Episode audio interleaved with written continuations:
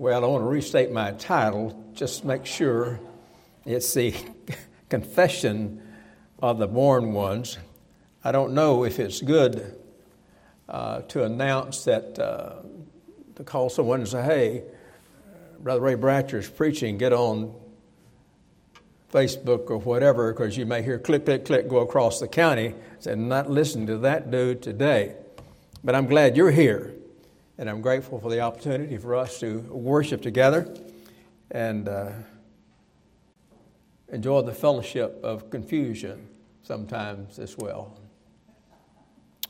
Our text today is First John chapter two, verse twenty-nine.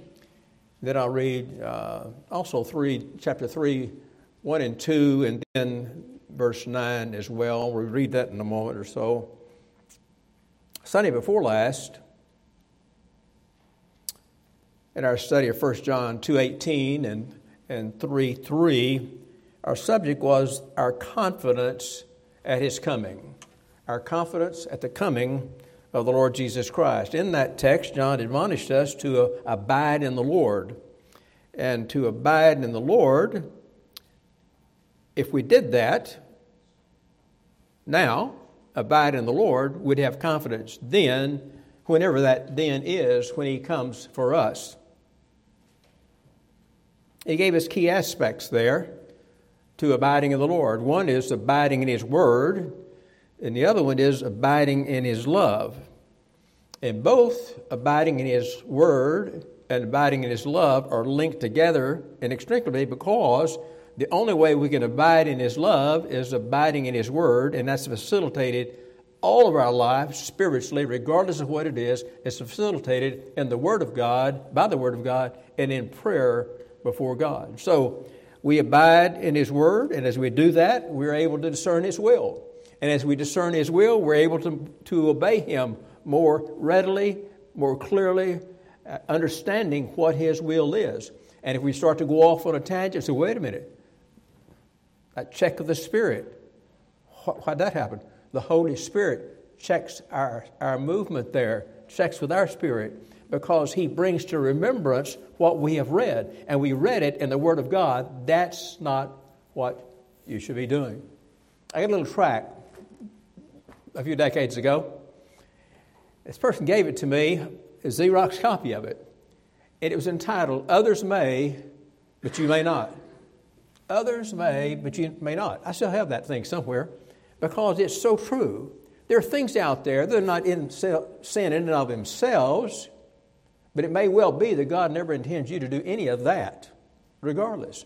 Others may do that, but you may not. God has a specific and a unique will for each and every one of us, and that will in him is to walk according to his divine direction in our lives, which may prevent us from doing some things that our others are doing and say, oh, this is all right.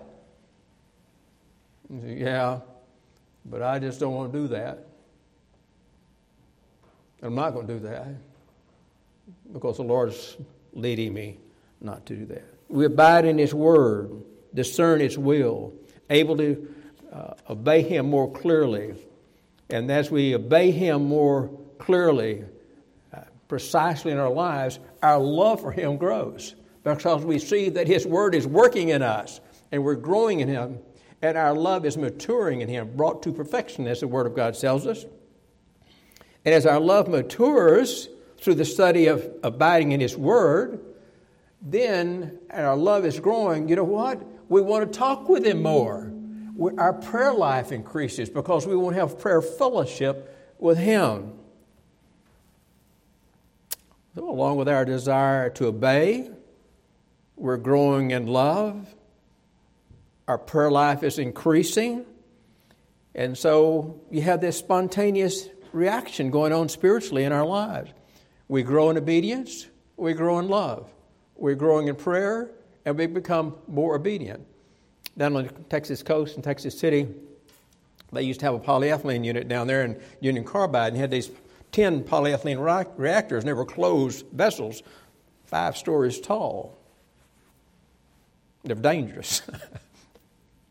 Pressure got up to thirty-seven. Operating pressure is thirty-seven thousand pounds per inch, and big foot thick cells, you know, reinforced cement, and the, the cell doors were an inch thick. And uh, I had occasion to work in that unit about six months before I went up to the laboratory and, and worked. And uh, this is where I was ever saved. But that reaction there, we had a controller board. If the pressure went up, the temperature went up. And when the temperature went up, the pressure went up, and the pressure went up. And if you didn't get it under control, it would blow out the top and shoot black smoke, you know, ten stories in the atmosphere, because it's a spontaneous reaction. And it's the same way with us in our spiritual lives. If we're abiding in the Word and growing in the knowledge of Him, we're discerning more of His will and obeying Him more. And then as we obey Him more, our love matures more. And as our love matures more, we want to pray more and talk with Him more. And we enjoy that fellowship more and more. And it's continuing going on and on and on in our lives as Christians. And you know what? If it's not going on in my life, I'm in a dry spot. Not caused by Him, but caused by me. I'm slacking off. I'm slacking off. God intends for us to have, as we said two or three messages ago, unhindered fellowship with Him. And I want to tell you this, ladies and gentlemen, I've had some sweet fellowship in my life, but nothing like that. Nothing like that. The fellowship. When all of a sudden you just, you're there in your, your prayer closet in that fellowship of God and in His Word, it, you say, oh, and I've said this, Lord, I don't want to move. I want to stay right here, because you feel His presence enveloping you. God intends for us to have that. And we can do that because it's His will for us to do that.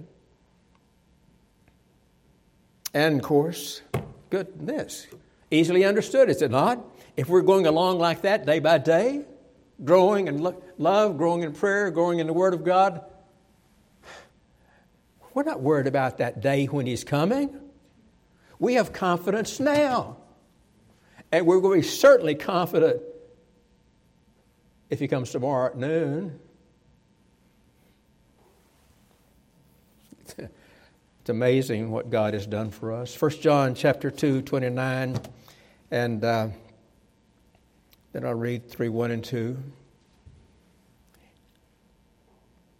If you know that He is righteous, you know that everyone that doeth righteousness is born of Him. Behold, what manner of love the Father hath bestowed upon us, that we should be called the sons of God. Therefore, the world knoweth us not, because it does not know Him. Beloved, now are we the sons of God. Did nothing yet appear what we shall be, but we know, but we know that when He shall appear, whenever that is, we shall be like Him, for we shall see Him as He is. Verse nine, whoever is born of God doth not commit sin, for his, sin, his seed remaineth in him, and he cannot sin because he or she is born of God. Holy Father, we love You. We indeed do, Father. We love You, and we love Your Word, and we love reading Your Word in our private devotions. We love studying Your Word together and worship in our Sunday school classes. Oh, Lord, this is one of those times here this morning. We want to sit at Your feet, all of us, me included, sit at Your feet and hear Your words. And for Your words to have their perfect impact upon our lives that You intend. So we surrender to that, Father. Have Your will and way in each of us as we come to this time of examining these Scriptures together. You're a wonderful Father, an incredible Savior, and we pray these things in the name of Jesus Christ, our Lord. Amen and amen. Well, first of all, let's look at some New Testament verses that speak of being born of God.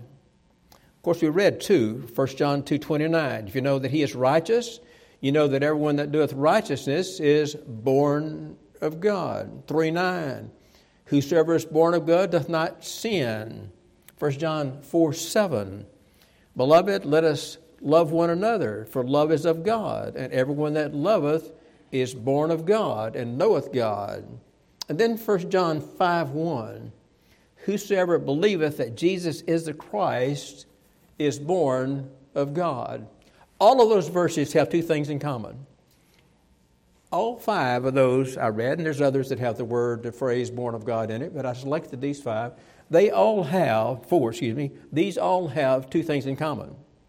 Number one, not one of those verses is a salvific verse. And number two, all of them are evidential verses. None are salvific, meaning saving, but all of them are evidential, meaning evidence that you are saved. So again, let me say that. It's these verses here do not tell us how to be saved. They tell us how one the, how someone is saved, how someone that is has been saved, that has been born of God, what that person does or does not do. Evidential verses, evidence of life in the soul. Now, First John five one, you know, four-pointers and others get hung up on this one, and you five-pointers will know what I'm saying when a four-pointer is. First John five one, whosoever believeth that Jesus is the Christ is born of God. Well, why isn't that a salvation verse? Here's the Philippian jailer, scared out of his wits, about ready to take his own life. Paul and Silas have been praying and singing hymns, and the sails are open. No, no, I'm going to be killed for this. He said, hold on, we're all here. And this Philippian jailer goes in there and says, what must I do to be saved? What did he say? sixteen thirty-one, believe on the Lord Jesus Christ and thou shalt be saved. Well, it says right here, whosoever believeth, isn't that the same thing? No, it's not. Acts sixteen thirty-one tells you what you have to do to be saved. First John five one tells you what you do if you have been saved. Vast difference. Two ends of it there. Whosoever believeth, whosoever, everyone, each individually, each person that believes that Jesus is the Christ is born of God. Believeth, believeth is spesio. It means to have, and by the way, that's a present tense active verb. That means continuing, okay? Continuing action, present tense, believing, believeth, believing, continuing to believe, to accept as true that Jesus is the Christ. That person, individual, whoever they are, boy, man, woman, boy, or girl, that is continuing to believe that Jesus is the Christ is born of God. Is born, geneo.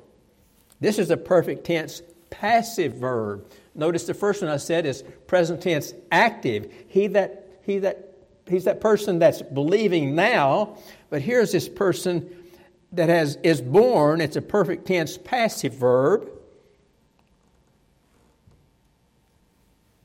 And it, the, the word itself mean, means to become the parent of. But the sense of this text, the passive tense, it means to be fathered.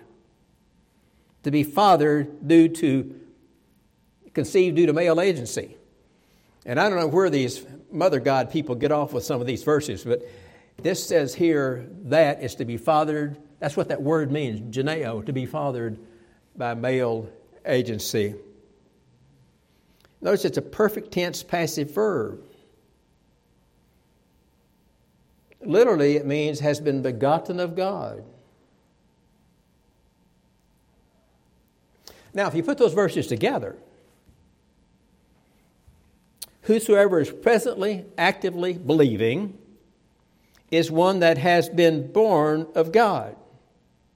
Whosoever is presently, actively believing that Jesus is the Christ is one of those men, women, boys, or, boy, or girls that has been born of God.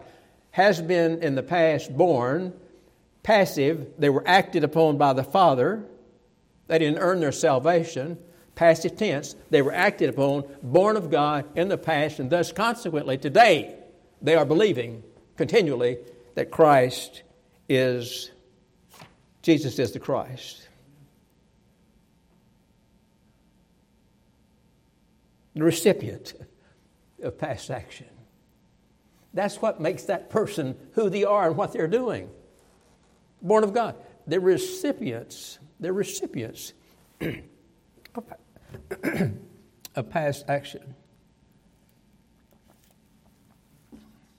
Pardon me. And they're not the cause of the action.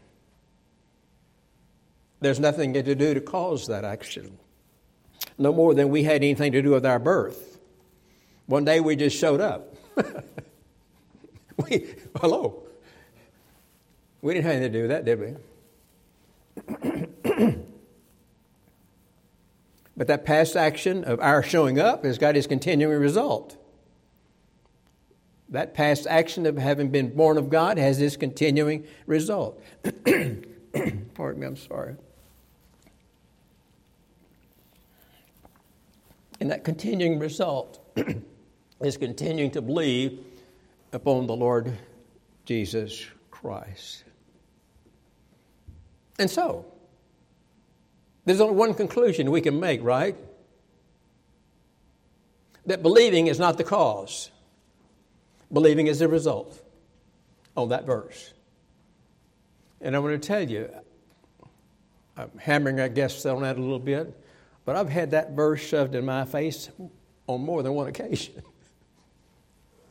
But it's, these people believe because they've been born of God, which is evidence that they've been born of God. Continue to believe is evidence that they have been born of God.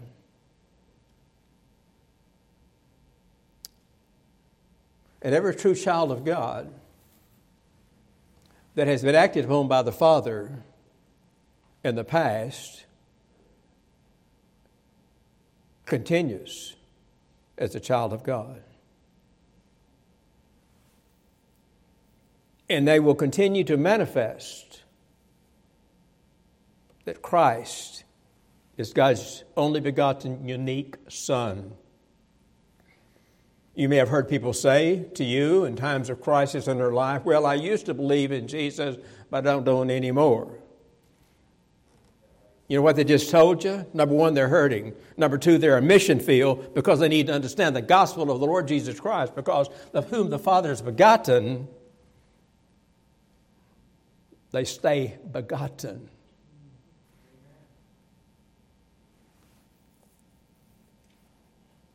Here's some examples from Scripture. Best commentary on Scripture, Scripture. Matthew chapter sixteen, thirteen through seventeen. When Jesus came into the coast of Caesarea Philippi, excuse me, he asked his disciples, saying, "Whom do men say that I am? I, the Son of Man, am." And they said, "Some say thou art John the Baptist. Some say Elijah. Some say Jeremiah, or one of the prophets." He said unto them, "But whom say ye that I am?" And Simon Peter answered and said, "Thou art the Christ, the Son of the living God." Jesus looked at him and answered and said, "Blessed art thou, Simon Bar-jona, for flesh and blood hath not revealed it unto thee, but my Father which is in heaven." Somebody out there didn't witness to you, Simon Peter, and convince you of that, that I'm the Christ. My Father told you I am the Christ. My Father revealed it to you.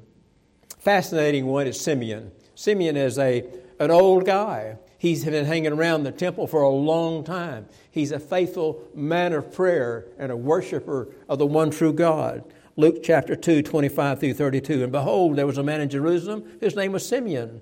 The same man was just and devout, waiting for the consolation of Israel," waiting for the salvation of Israel. "And the Holy Spirit was upon him."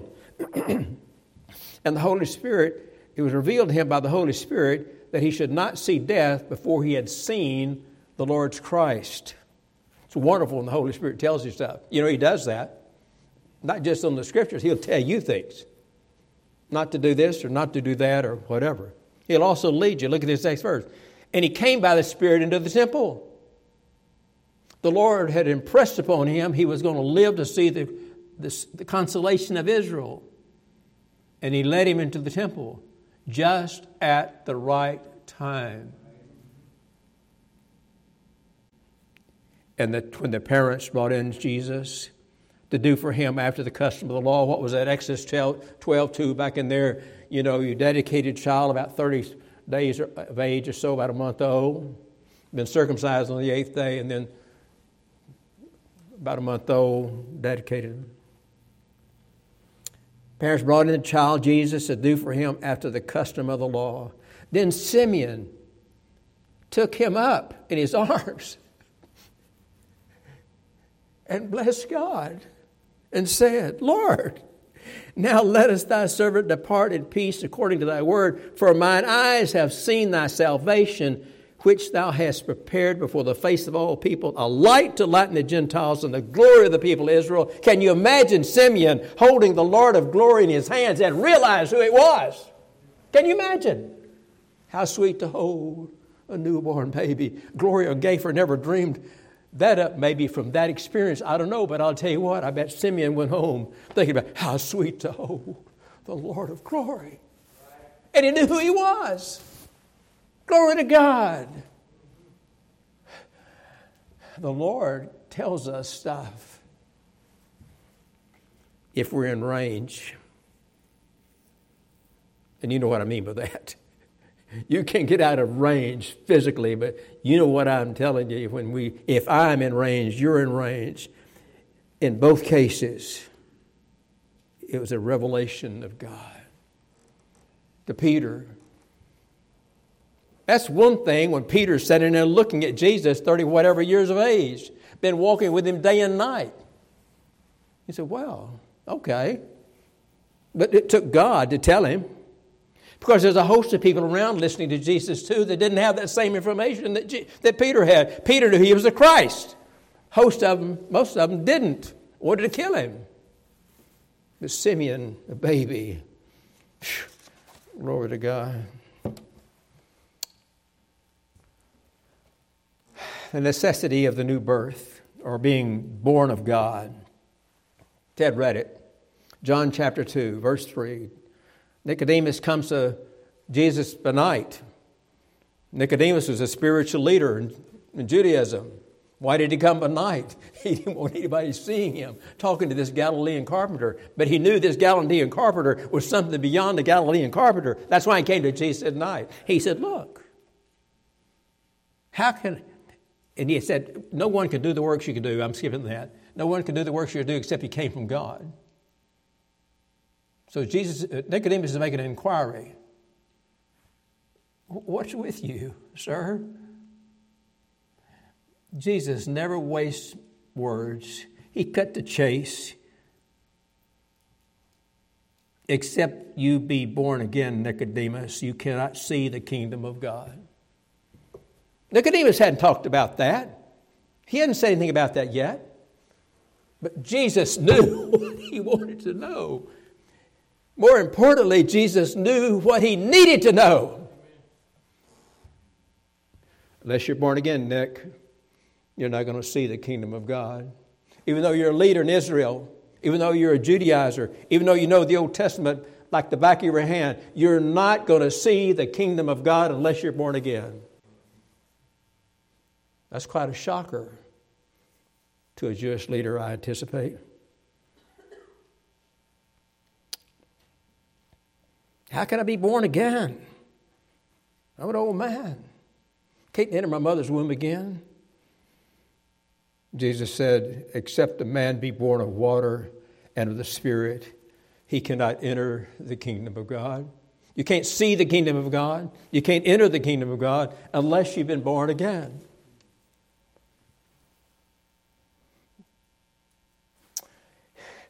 You know, this is one of those texts that the Baptist the, the I don't say this kindly, those people that point to baptism, that's necessary for salvation. This is one of their deals.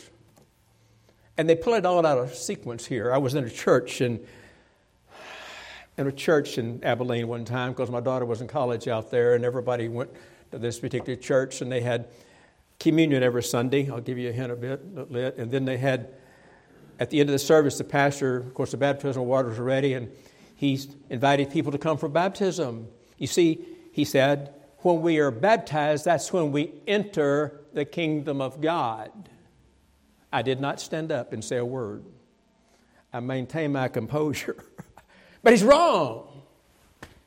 And look at this verse. It said, well, you're not saved unless you're born of water and born of the Spirit. And the water is the baptismal water. No, it's not. Go down here. It says, born of the flesh is flesh. Born of the Spirit is spirit. All of us have been through born of the water. I remember, you know, when Waverly's water broke, that was all, all systems were go.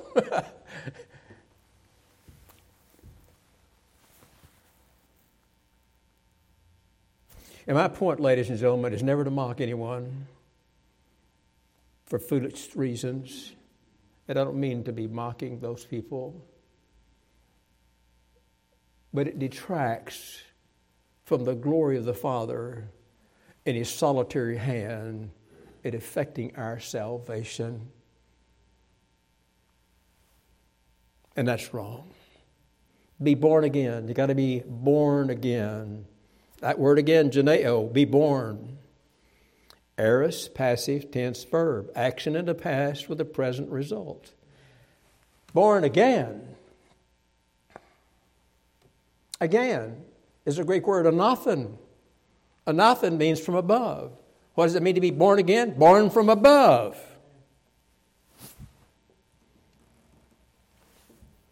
Not from down here, but from above.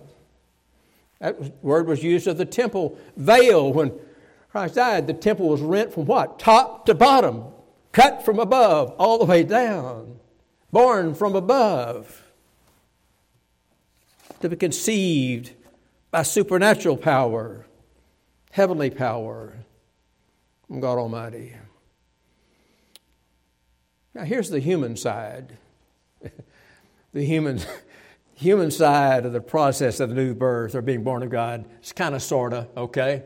Kind of sort of the human side.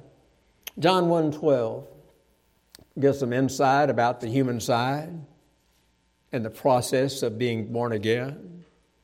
But as many as received Him, to them gave He power to become the sons of God, even to them that believe on His name. Receiving, believing. Receiving, believing. Something done down here, right? Except there's this thing in the middle. He gave power. But on the front end and the back end is receiving and believing. And there's some power in the middle there. From the Father. Received Him as the word lambano. It means to take hold of. Aorist tense verb. Take hold of it. Action that has been taken already. So this person that received Him, past tense in English anyway, this action has already taken place. Believing. To have faith in. Put absolute trust in one.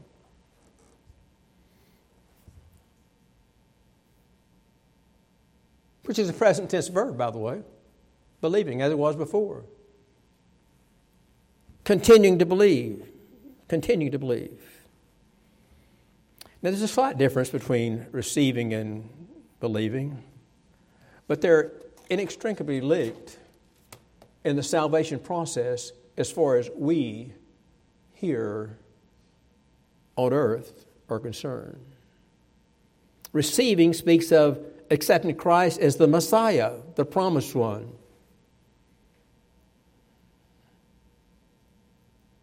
You realize that was quite a deal for a, a, a Jewish person, wasn't it?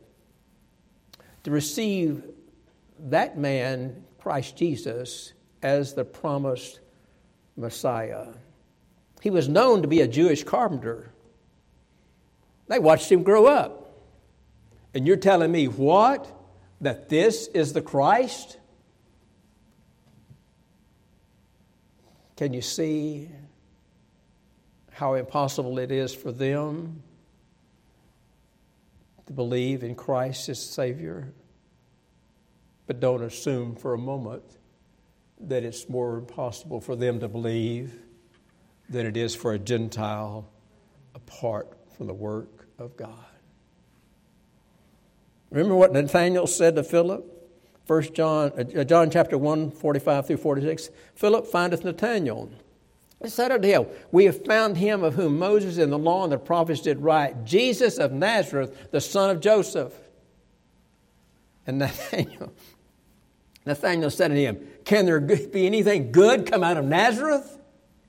That would be the prevailing attitude about Christ.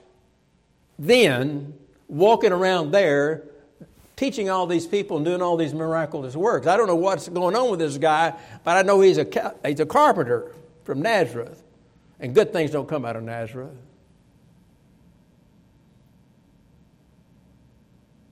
Hard to receive someone like that as the Lord of glory. Believing, the personal acceptance of the truth of the gospel. Not only have to look at this Galilean carpenter and say, well, this is the Christ, but it's to believe everything that the gospel record, believe the gospel about him. And you know what that was then? It was the Old Testament that testified. Jesus said, read your scriptures, it testifies of me.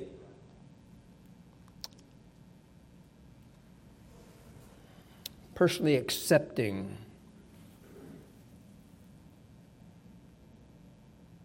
It's fascinating, you know, Nathanael, anything good come out of Nazareth? What Philip said, come and see. Come and see.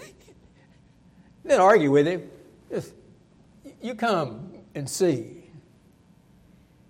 And he's approaching Jesus, and Jesus looks at him and says, an Israelite in whom there's no guile.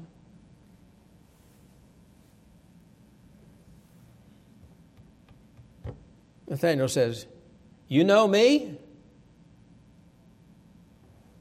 And Jesus, the Messiah, the Lord of glory, said, I saw you when you were under the fig tree before he called you. And Nathanael then says, my Lord and my God. Bingo, salvation. Work of the Father.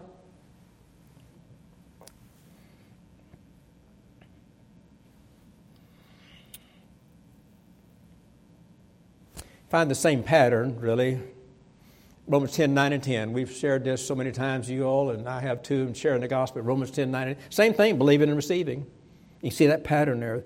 Thou shalt confess with thy mouth the Lord Jesus, and shalt believe in thine heart that God hath raised him from the dead, thou shalt be saved. For with the heart man believeth unto righteousness, and with his mouth confession is made unto salvation. Confess is homologeo, compound word, homologeo, confess. Homo means same. We certainly know what that means, right? With the world going on out there, homo, same. And then logeo is speak, so it's same speak. So confession that Christ is the Messiah or is the Lord is the same speak. Speak the same things that the gospel says about him. The Old Testament gospel that pointed to him, by the way, because the New Testament had not been recorded at that time. Now, the t- phrase Lord Jesus would be a particular problem for a Jew to confess, because Lord is the Greek word kyrios, kyrios, Jesus, Isus, kyrios, Isus, kyrios. Wait a minute. Kyrios is the same word that was used in the Septuagint, which is a Greek translation of the Old Testament, which they would be familiar with. That word kyrios was used of God and the Septuagint, the Greek translation of the Old Testament. So when they was confessed that Kyrios Jesus, Lord Jesus, they said, wait a minute, that's be, that's confessing that he is God.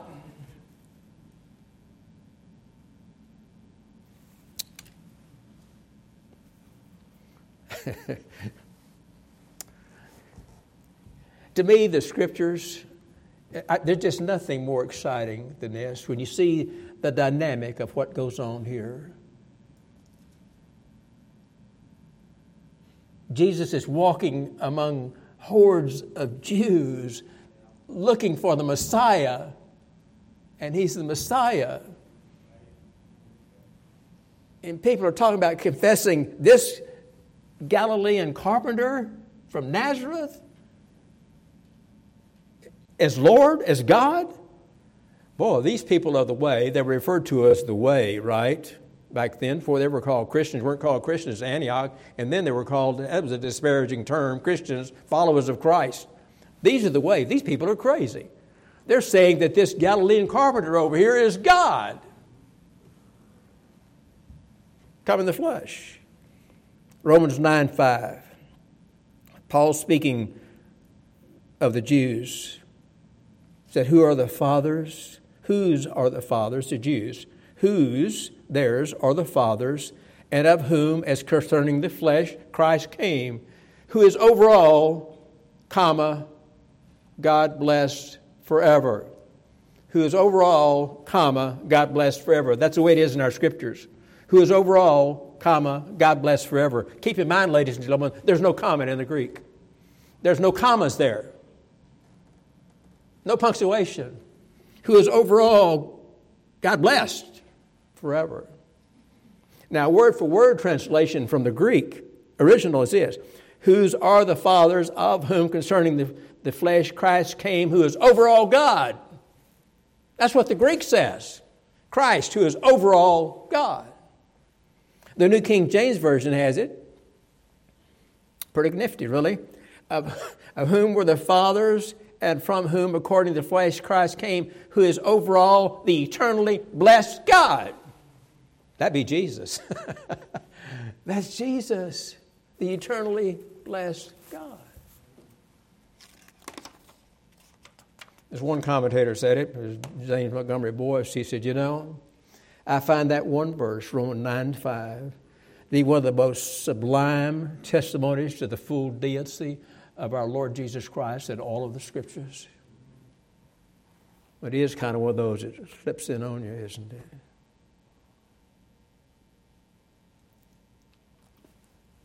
This was the testimony of doubting Thomas. The disciples say, hey, we've seen, we've seen the Lord. Yeah, right. He said, except I see him in his hands the print of the nails, and put my finger in the print of those nails, and thrust my hand in his side, I will not believe. Eight days later, Jesus shows up again at their gathering, walks straight to him and says, Thomas, reach hither thy finger, behold my hands. Reach hither thy hand, thrust it at my side. Be not faithless, but believing. Thomas looked at him and answered, my Lord and my God. Revelation of the Father concerning the Son. Another great example is in Titus two, thirteen through fourteen. Paul's writing, looking for the blessed hope. It's our rapture, right? When we're out of here. Looking for that blessed hope and the glorious appearing of the great God and our Savior, Jesus Christ. What did that say? Looking for that blessed hope and the glorious appearing of the great God and our Savior, Jesus Christ, who gave himself for us. Paul's speaking of the rapture. Nowhere in Scripture you're going to find God the Father coming to meet us in the air. Jesus is the one that's coming to meet us in the air at the rapture, not the Father. So that whole phrase has to belong to Jesus, refer to Jesus, our great God and Savior, Christ. He's the one that's coming in the air, not the Father.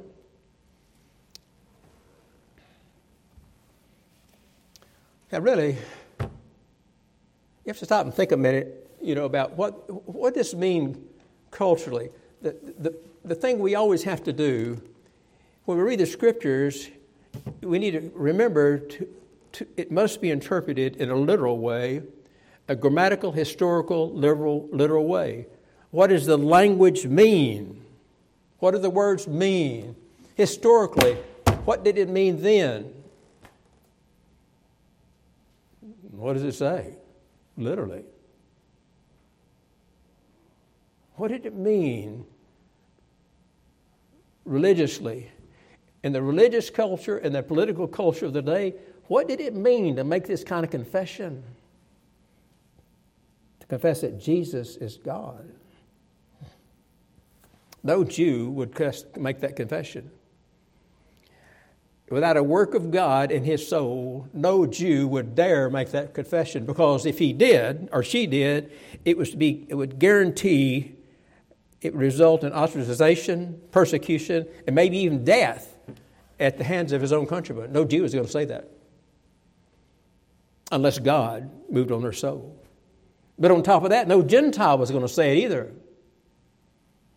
At least not if he's still worshiping the emperor as God, because it wouldn't be politically correct, and he could lose his head over that.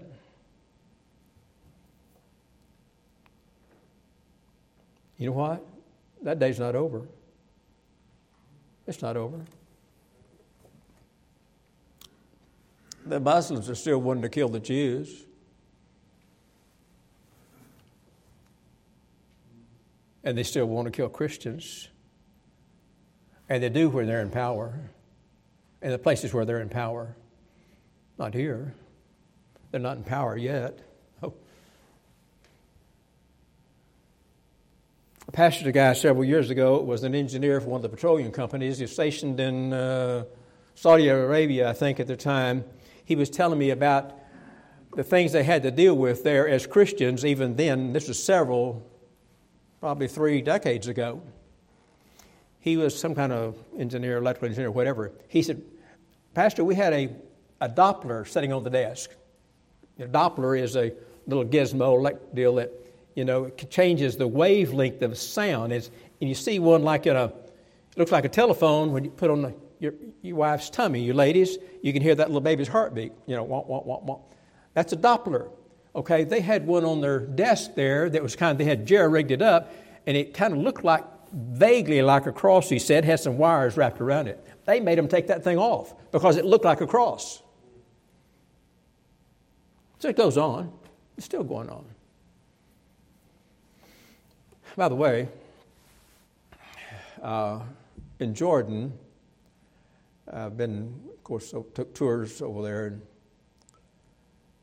Jordan and the Middle East, and tour groups. And I found out that there's a school, it goes by the acronym JETS, that stands for Jordan Evangelical Theological Seminary, and it's in Amman, Jordan, and the president of that seminary is a graduate of Dallas Theological Seminary in Dallas, and I found out about it, and so I started taking the tour groups there, to, and I introduced them to the president, and he'd talk with his son and whatever, and we'd take up an offering and pay a you know, person's tuition for a year. Can you imagine what it's like for these young men and women coming to that seminary in Amman, Jordan, to become missionaries, to go back to their homeland and endanger their lives with the words, lips, words of Jesus on their lips? That's what the president said. They'll go back not knowing if they will survive, but they're on fire to share the gospel. They come here to learn, and they go back to be a witness unto the Lord Jesus Christ. When you cross the border, you know, on the Israeli side, they had a Jewish guide. Cross the border, then you got to have an Arab guide, because they won't let the Jew come over there. I had this Arab guide, and we went down to Petra. We were coming back up, and I said, we got this, go by the seminary. No, no, we won't have time for that. I said, yeah, we'll have time for it. This went on, all that long, barren road coming back up to Amman, Jordan, from Petra. And he said, we're not going to have time for that. And I finally said, look, we've come halfway around the world to tour this place. And I've been to this seminary before with groups, and this group is going there. Now, if you want to sit in the bus, that's your business. But we're going to this seminary. Are we clear about this? No, no, no, no. He was an Arab, a Muslim. He hated the place.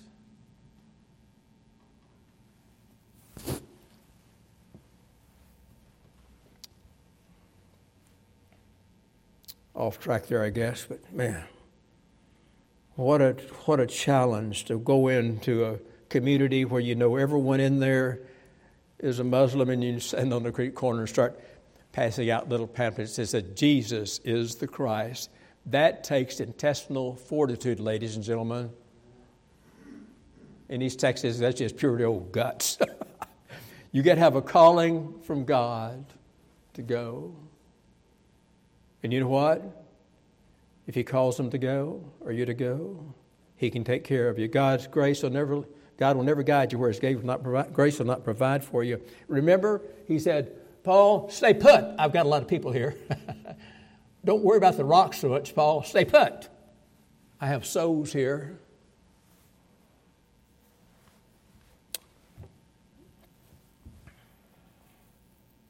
Romans ten nine, believe unto righteousness. Believe unto righteousness. And you go to First John two twenty-nine, if we know that he is righteous, you know that everyone that doeth righteousness is born of him. The born of God ones do righteousness, and he's righteous. We're believing unto righteousness. That's the next message.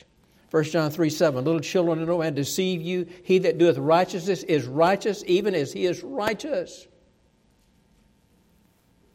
A born of God one does righteousness and is righteous as he is righteous. Not perfect, but nonetheless in that definitive class.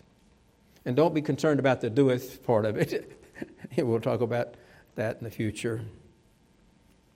But everyone that doeth righteousness to any measure is genuine righteous acts. It's evidence that they've been born of God.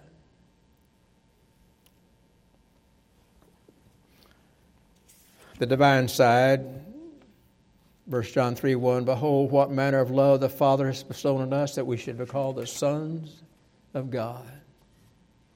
The world doesn't know us because they didn't know him. But God has bestowed upon us, the Father has bestowed upon us incredible love that we are called his sons. Uh, ever heard of the Screwtape Letters? C S Lewis wrote it. The senior demon, Screwtape, Screwtape, says to one of his understudies, Wormwood, he says this, that guiding people to hell is sometimes very difficult because the enemy, God, has a curious fantasy of making all those disgusting little human vermin into sons. Yes. Turning us into sons, untouchable by the devil. Now, if you compare that with John one twelve, but as many as received him, as many? What is that? That's a limiting term, right? As many... As many show up, well, that's the assumption is that some are not going to come. As many as received him, but not all. Verse thirteen, though, who are the many? They were born not of blood, has nothing to do with gene- Jewish genealogy, not of the will of the flesh, nothing to do with the affection of love between a man and a woman, nor the will of man, but of God. Those who received him and become sons of God, or daughters of God, are what? Born of God, and it's his power because they weren't born of blood. They were born from above.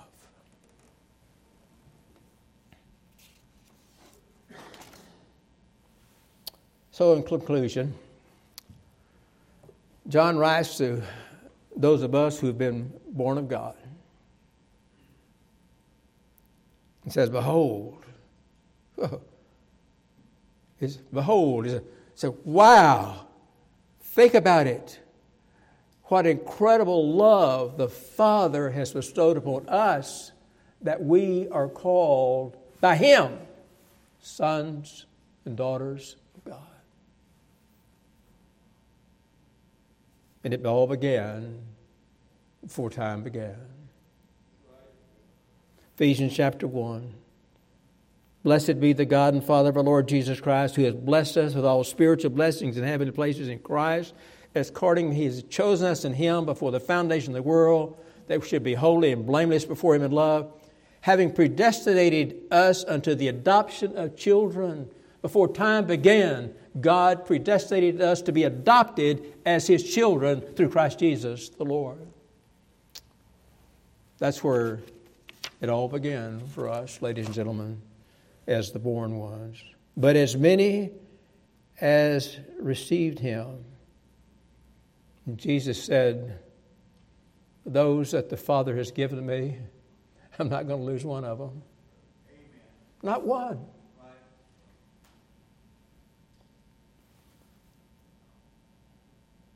Acts thirteen forty-eight.